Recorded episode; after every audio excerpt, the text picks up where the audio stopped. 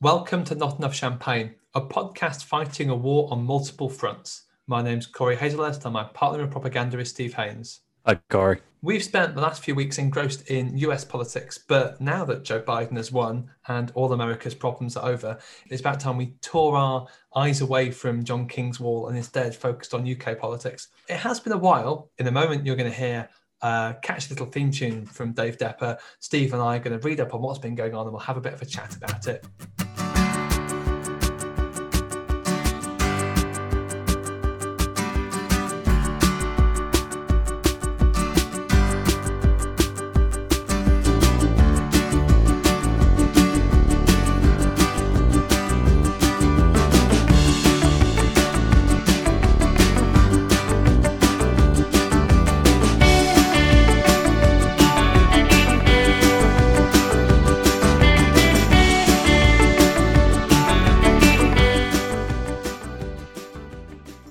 Crikey, Steve, it's a bloody mess, isn't it? Yeah, we turned our back for just like a month, and, and suddenly, like the, the, the Tories have burnt their kitchen down. So our government, it seems at the moment, is currently at war with the civil service, the mayors of London and Greater Manchester, Marcus Rashford, the BBC, the Church of England, the legal profession, refugees, the EU, the US House of Representatives and the new president-elect, part of its youth wing, and itself it is an impressive list of people to be warring with. However, like uh, most uh, wars, fighting on so many fronts probably isn't the best idea.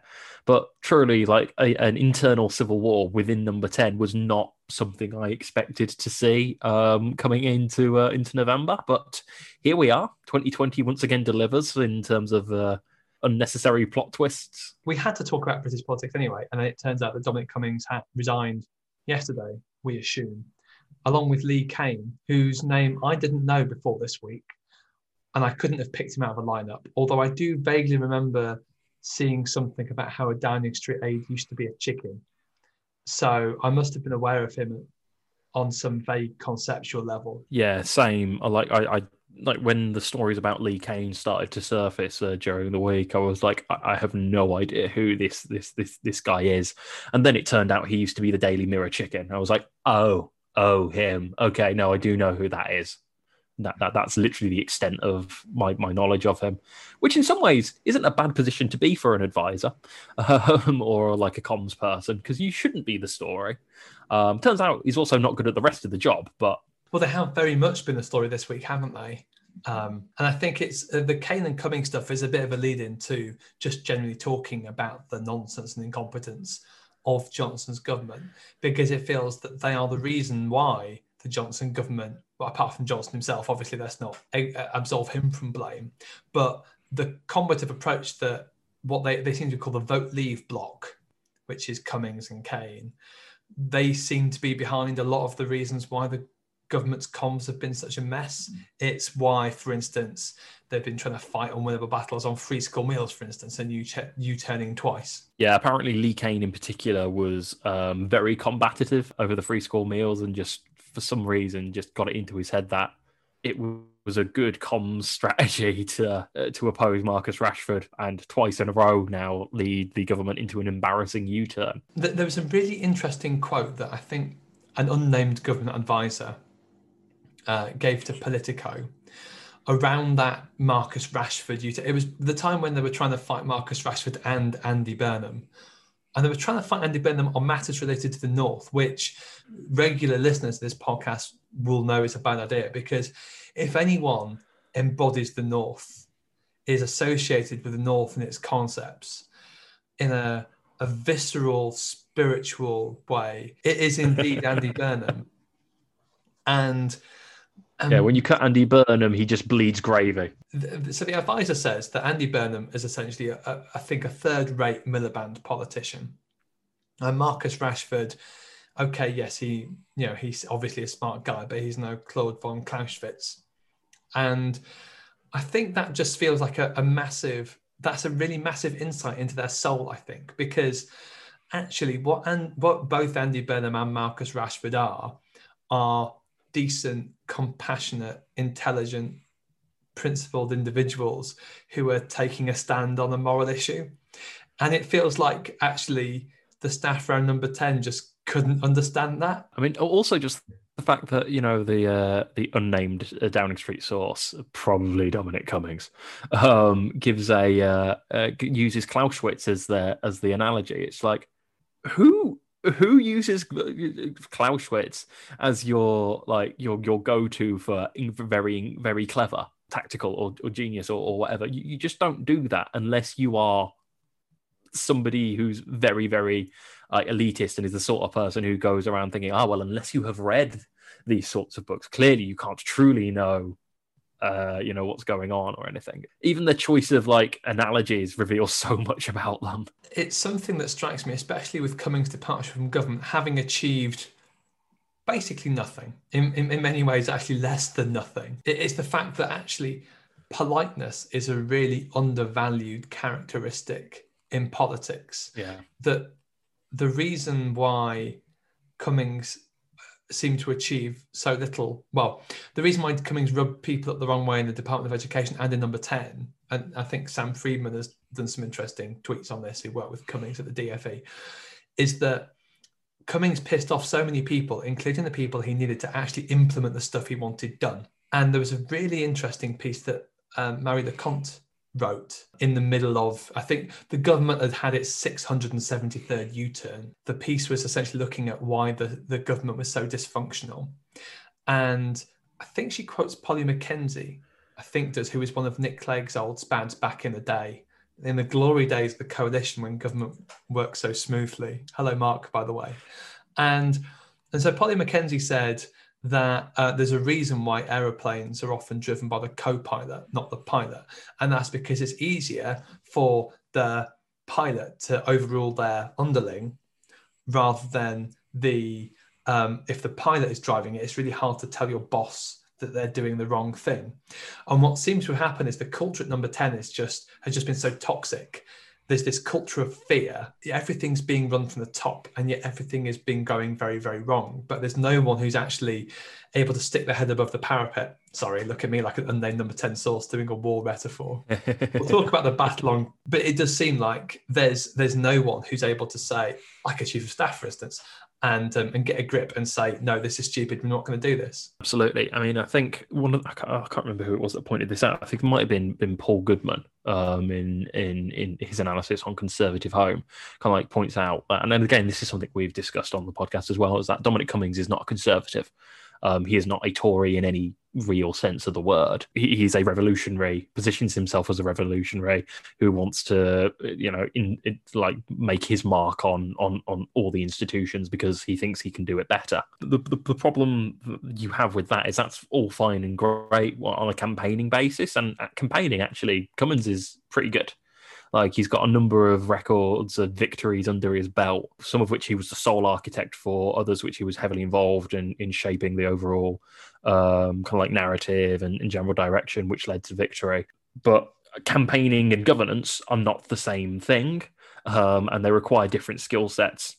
And uh, for Cummings, because he is a revolutionary surrounded by people who uh, are not, he doesn't trust anybody other than the small group of people that he came up with, like Lee Cain. As a result, he just doesn't want to cede power because the institutions that he wants to kind of change and replace are the ones that have to implement his plans and ideas, which in turn means he can't trust them to do it because why would they want to want to change when they're going to be a when they they're opposed to him? So yeah, and that's what kind of leads him to this kind of abrasiveness with uh, with the civil service, and when you throw in the fact that an awful lot of conservative MPs are, are opposed to uh, are opposed to a lot of the change for the sake of change, which is kind of to a degree what Dominic Cummings is kind of aiming for. You know, they can't be trusted either, which and therefore damages his his relationships with them. And and suddenly he goes from a position of oh, I'm in this position of power where I can actually do some things to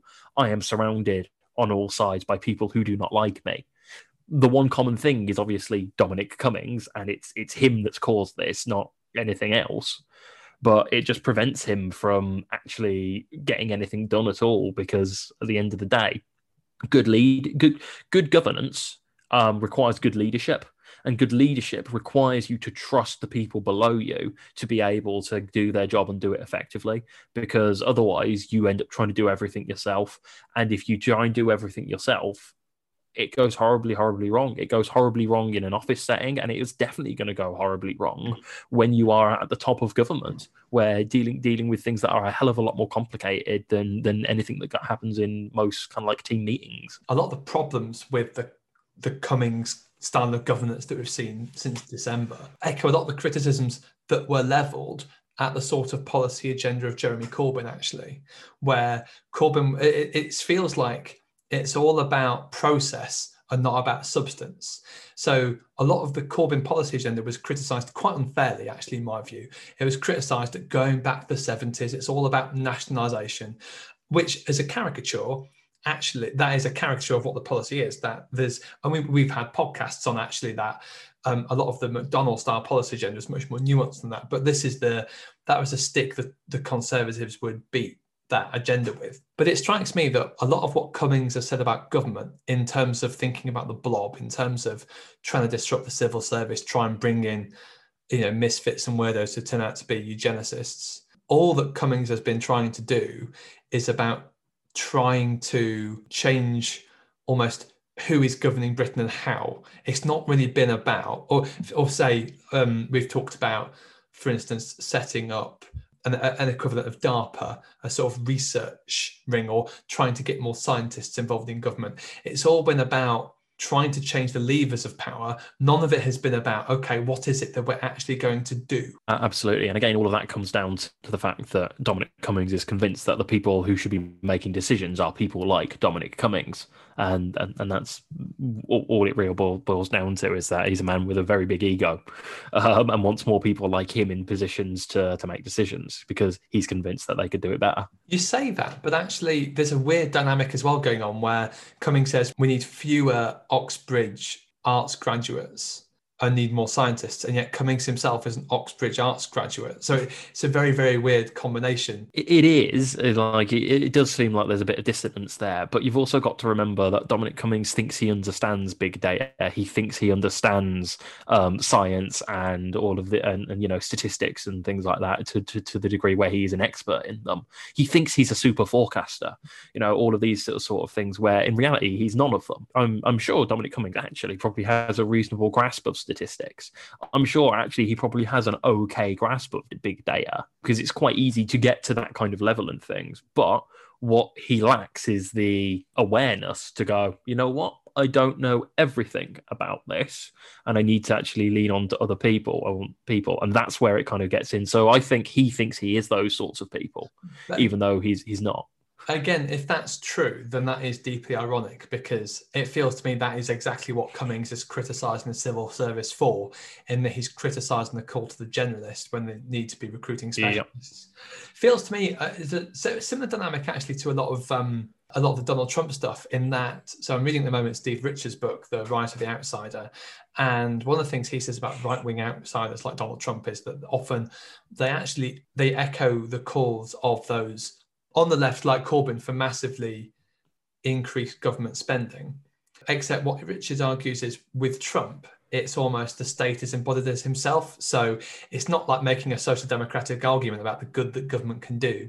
Instead, it's about I am the one that can solve your problems.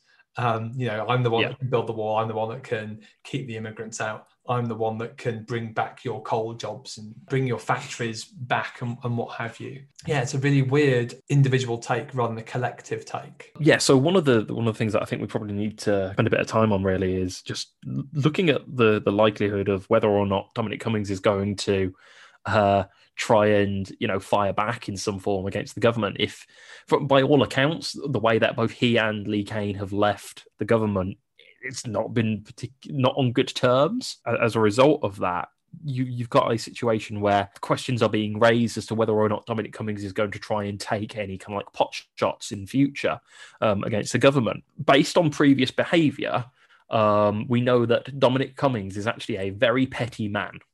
Um, so when he was fired by Michael Gove at the Department of Education, he spent weeks and weeks uh, gaining access to civil service buildings, which isn't difficult to do, and signing in under the name Osama bin Laden because he felt that it make them look bad that, that they were that he was still getting access that uh, you know he was able to use such a blatantly fake name all of these sorts of things. And it's like if he's the sort of person that does that then I can only imagine what's what could happen now he's been booted out from his only real chance to actually achieve in talking about for God knows how many years.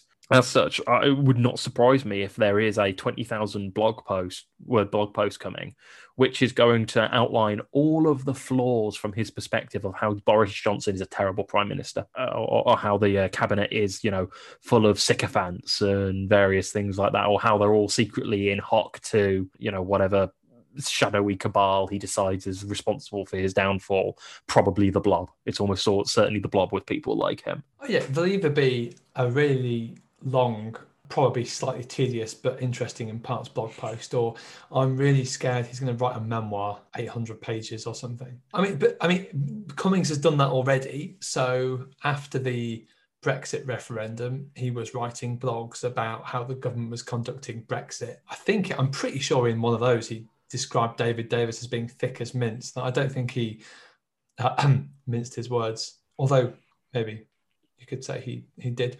Um, he probably will, and it will probably be a day or two story. Um, but the thing is, I think a lot of the Cummings aura has gone in that he's had his chance. So he has been at the heart of government and doesn't have anything to show for it other than destroying the government's communications message and public trust over its coronavirus messaging by driving to Barnard Castle to test its eyesight. Yeah. And I think try like installing a communications room that wasn't completed by the time he left. Like it's difficult, isn't it, to be the prince across the water and say, I've got this great idea, when actually the, re- the reaction will be, well, here, you had your chance and you massively cocked it up and achieved nothing. I, I reckon there will be a blog post incoming, unless there's something actually incendiary in there. Like, the, the one thing that I think potentially could be problematic is uh, apparently Lee Cain and Dominic Cummings were, uh, were the people that were kind of like uh, ending up having to persuade Boris Johnson to actually go into another lockdown. The only, if that is accurate,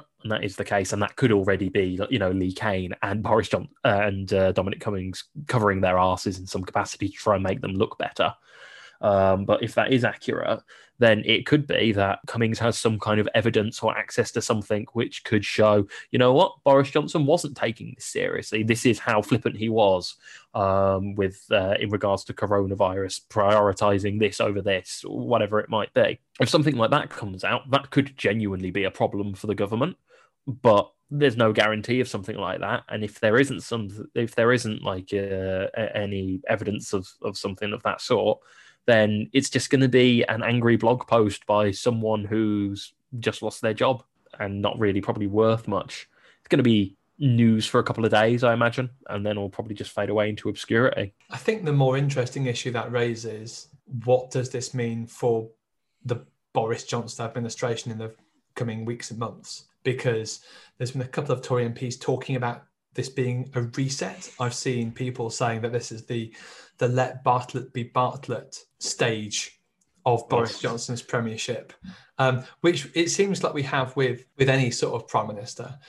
I think the problem with that is it's this, and you've already seen Tory MPs talk about how well we didn't elect Boris Johnson for being a details man and you know actually doing governing. We elected him to go wiffle waffle and talk in extended metaphors and say vaguely optimistic things to win elections. You know, we didn't actually want him to be prime minister because we thought we'd be good at it. And and so I think I think the problem is that Boris Johnson at heart doesn't know what kind of prime minister he wants to be. And again, just to go back to Steve Richards, really interesting Steve Richards' essay on Gordon Brown in his latest book on the prime ministers. And when you think about how Gordon Brown started being uh, uh, his time as prime minister, and he tried to make himself out the apolitical father of the nation. You know, he was putting people like Digby Jones in his cabinet. He was making him say, "I'm the prime minister for all Britons," and Richards makes the argument that essentially that that was never going to hold for very long because that's fundamentally at heart completely opposite to what Gordon Brown is. You know, Gordon Brown is a proud Labour member. He's a tribalist Labour member, he was never going to govern for very long in that vein because that's not the kind of prime minister he was ever going to be. It's not the kind of person he is or personality he is. Uh, I mean, with Boris Johnson, who knows what kind of personality you know is in the, the, the enigma that is Boris Johnson, where it's easy if you're mayor of London to be vaguely optimistic and get caught on a zip wire at the Olympics and all that kind of nonsense. It's harder to do that when, as prime minister, you actually have to do things. You know, if you're a mayor of London, you're there's a limit to the amount of power that you've got, the amount of levers you can pull. And also, he wasn't mayor of London in the middle of a pandemic and a jobs crisis.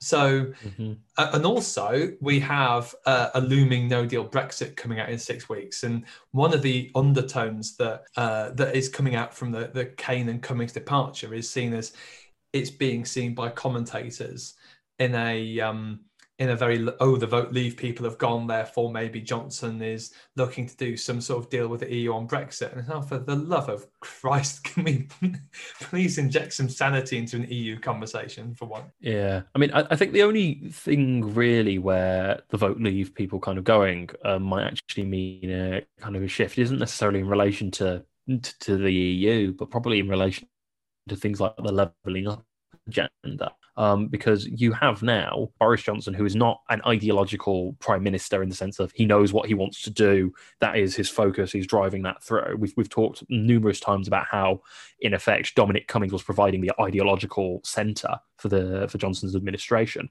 With Johnson, uh, with Cummings gone, suddenly there's that that gap.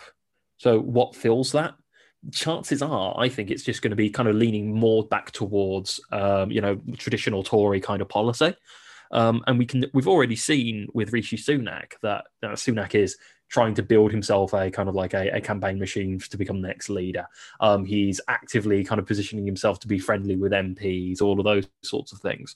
Um, and I think actually Sunak's probably going to find himself in a position where he can now exhibit uh, an awful lot more control over the policy agenda than he could before because he doesn't have Dominic Cummings shouting him down, which means you're probably going to end up seeing the government going back more towards uh, something that's a bit more what you would expect out of the Conservatives. Um, you're probably looking more David Cameron than um, than Maggie Thatcher necessarily, but I can definitely see the uh, the level up agenda kind of being, if not abandoned, gutted in some capacity, which politically is absolutely the wrong thing to do, given they've won those seats on the promise of you know raising them up, investing in those areas. But if there is no one arguing for that strongly in government, then the Treasury is going to have a lot more sway um, to just go, no, we don't want to pay for that, which, you know, the Treasury is wants to do in general and definitely want to do when it's uh, led by uh, by someone like Sunak, who just is, is very much in favour of lower taxes, um, lower expenditure overall. The counterpoint to that, I think, is that the people who will be arguing for this levelling up agenda are going to be those new Conservative MPs who were elected in December. And uh, mm-hmm. I think mm-hmm. Robert Hutton wrote this week about the plethora of research groups that have ballooned in the Conservative Party over the last couple of weeks. So um, Steve Baker, who was one of my movers and shakers of 2020, has moved and shaken his way into a COVID research group, which appears not to be about developing vaccines, but instead opposing lockdowns. The 2019 intake, we've we did a Patreon episode for our champagners. Thank you for your support about how that particular intake seems to be more indisciplined than previous intakes. But interesting stat this week I saw on the Red Box Twitter is that the majority of parliamentary private secretaries who've been appointed are from that 2019 intake. So, and there's a big block of people there. There's um, isn't Jake Berry the one who thinks that they don't play football in the south? He's set up a group of Tory MPs talking about how the north needs more investment, and so there are going to be groups of people who will undoubtedly push for that because their fortunes, you know, if they're going to get re-elected in an election um, in three or four years' time, as you say, they need to prove that the uh, government has redistributed money to those areas. And if the government does start introducing austerity in the middle of a rising jobs crisis and pandemic, and heaven knows what is going to happen with Brexit, for instance, where there's now talk of Johnson trying to maybe extend Brexit for another year. And you think, well, you can't do that because the deadline for that was back in June. And and this is the the the thing we haven't talked about. Um, with the the Johnson the the Cummings and Cain approach, whereas you say Cummings is not a conservative, that rudeness and that abrasiveness and wanting to make everything into a battle, it's completely eroded Johnson's political capital within the Conservative Party.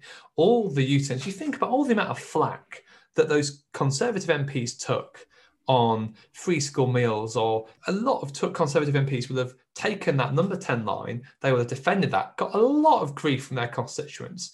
And then suddenly, number 10 pulls the rug rug out over them, then does a U turn on free school meals not once but twice.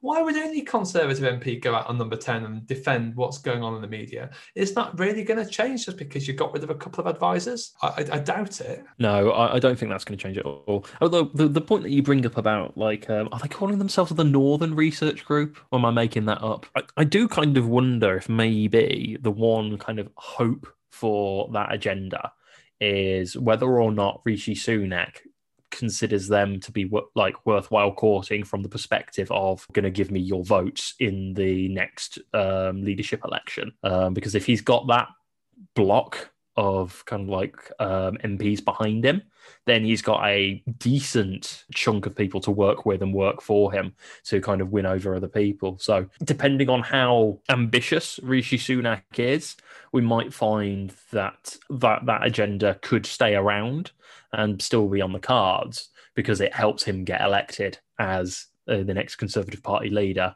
um, and potentially the next Prime Minister if we assume that Johnson probably isn't going to stick around for uh, uh, the full term, which I'm increasingly convinced isn't is going to is going to be the case. Yeah, I, I, and he has already, I think, that uh, been meeting with MPs from the the new red wall, blue wall, mauve wall. That there's been a few tweets about that. So I mean, I think that's possible. It feels like Boris Johnson's premiership has a clock attached to it in the same way that it feels like Theresa May's premiership had a clock attached to it after the after the general election result of 2017. I, th- I suppose a lot of it depends on the politics over how the lockdown gets ended or extended, or the politics over what does that Brexit end state look like. If we assume that it's going to be the barest of deals, which is essentially no deal. Plus you know how is that sold? Will that be seen as a capitulation to the eu do you see the erg putting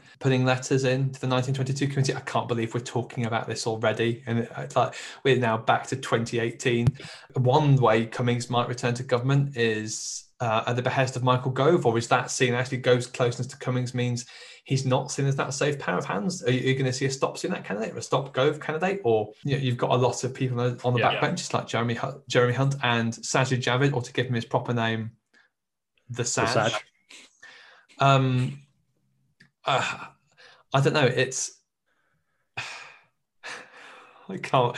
I can't believe we're having this discussion in the middle of a pandemic, six weeks away from a possible No Deal Brexit. I think the, the one thing we can say for certain is that um, Cummings leaving the government is very much a. It's an opportunity for the government to change course. It's very much going to be one of those moments where we go, "This is where the fate of the Johnson administration was probably set."